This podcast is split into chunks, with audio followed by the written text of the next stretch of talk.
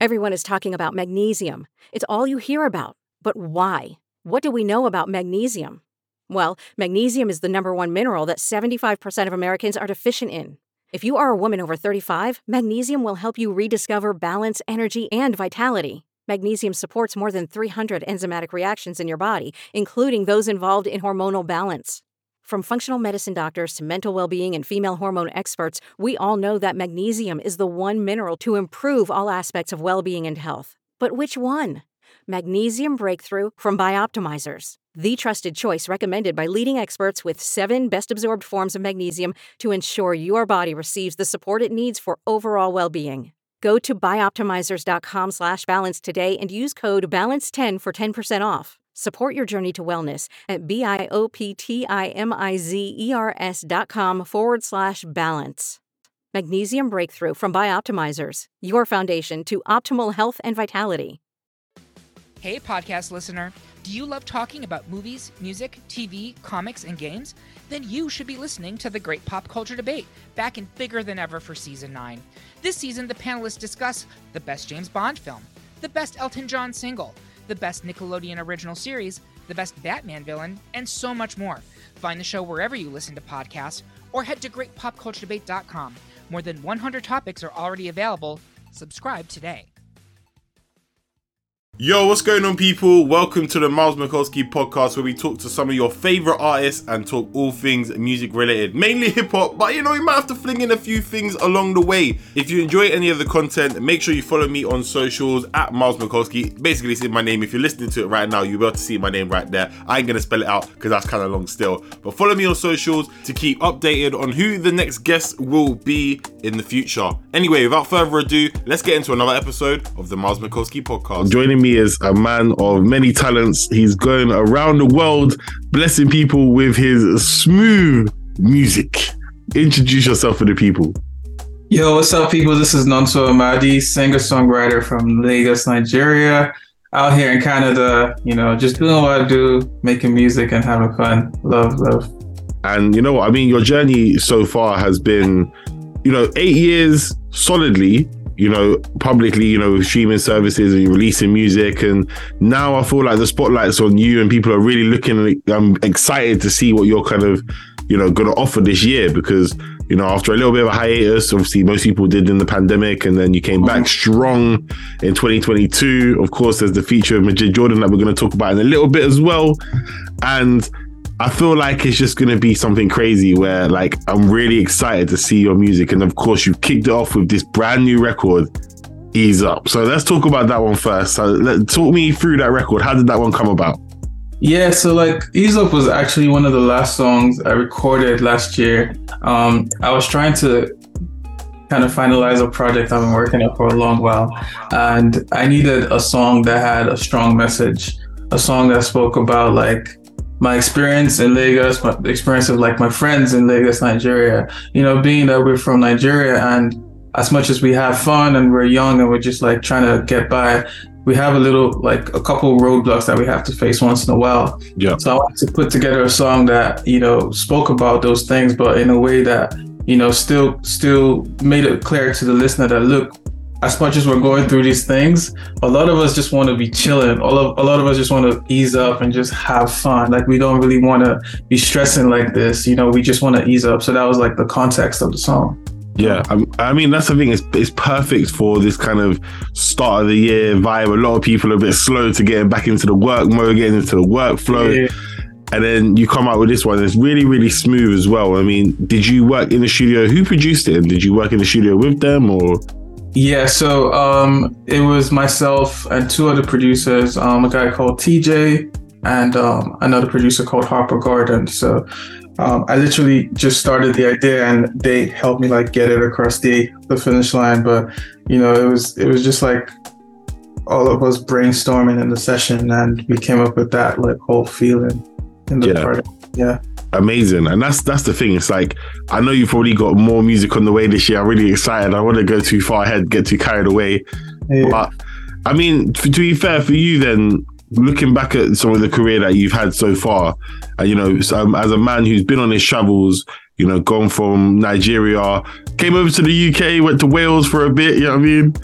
And then is now in Canada. Like, what is some of the highlights of your journey? Like, what have you kind of learned from each part? 'Cause I know you've already been back to Nigeria and done like a homecoming gig already, so that's out of the way. But I know that if you was to go back this year, it'd be even Yeah. bigger than the last time. So, what's some of the highlights that you've had? Um, I mean, moving from place to place, like every every city has its own like style and way of doing things. Um, back in the days, like Nigeria music was Nigerian music at the time I, I was like coming up eight years ago was very upbeat, very like high energy. You know, people just wanted to dance. But now, like with a lot of the the new school, the new wave of artists coming out on my Malay, Tems, things are a bit more chill. You can get like an R&B sultry vibe, moody vibe, which is what we were trying to do.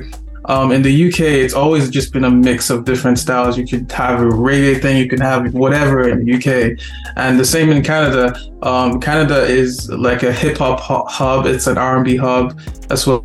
So those are like the primary like focuses, you know, as much as there's country and folk music, but like it, for the urban style, you know. So um, I've literally just learned how to navigate in those spaces. Like in Nigeria, you gotta come with energy. In the UK, you gotta give them a little bit more like you know style and swag and whatever. You know, there's different ways you move around different different countries. You know, um, it's also really nice if you're in a country that like say doesn't speak English. You try and learn a bit of their language, like what I did in Uganda and Kenya. Learn a bit of Swahili, incorporate into your music you know, just try to move with the culture of the place because every city has its own culture. And that's kind of like one of the things I've learned in my journey. Yeah. Yeah, I mean that's that's the thing. I mean, it's testament to you to be fair, because you know sometimes you get people that will move to different places and just be like, "I'm just sticking with what I know.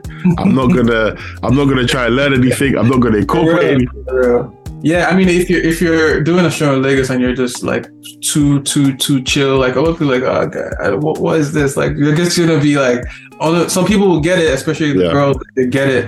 But for the guys, like they wanna they wanna move a little bit, they wanna have their drink and they wanna do some. You know, in the UK, you can have like a proper full. It's it's like you know times are changing, but like you you you get it. What I'm trying to say. yeah, no, I hear you, I hear you hundred percent. And obviously, at the moment where you are, you know, in Canada, um, like you said, it's a very hip hop hub. But we've seen, you know, loads of the biggest artists in the last ten years have come out of, you know, Canada, Toronto to be exact. You know, you got Drake's, Justin Bieber's, etc., etc. But what have you kind of learned whilst you've been out there? Because of course you've got a track with Majid Jordan as well, who's part of OVO camp. And uh, yeah, what have you learned? And how was that experience as well with Majid? Man, it was amazing. Like, um, I met Majid through my manager, and it was like the first session we had. We ended up just talking throughout the session, and then towards the end, we're like, "Wait, we're we're paying for this." you know, it was the kind of a case where we had to like actually rush towards the end to just try create something, but we literally bonded. Um, just off the first the first time meeting each other, and we've stayed in touch since then um, and we we actually have a couple songs together, not just the one we put out. But we felt like you know for the time, the summertime, like that was the best fit. We had like an R&B song, we had different other types of vibes, but like because we're for the album, like we're trying to like match different energies and moods. Um, that song was like the main focus for us. So it's it's really an honor for me to be working with him. Like he's just one of my all time favorite singers. You know. Yeah. So, yeah. I mean, to be fair, I mean the chemistry that you had on that track worked so well, and I think that was you know testament to your own sound. And I mean, when you're working with loads of these different producers, of course, you've had a joint tape with Odunsi in the past. You've worked with you know people like Mr. Eazi, worked with loads of different acts and producers and stuff.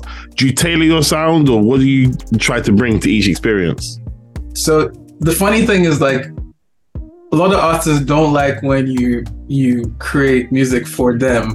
Like they actually don't like that. That's one thing I found out. So if you're creating a song for say uh, Mr. Eazi and you try to just make it like his last record he put out, like he actually like people don't like that stuff. Yeah, Um, they just like you to create like whatever you're feeling and whatever you both are are feeling.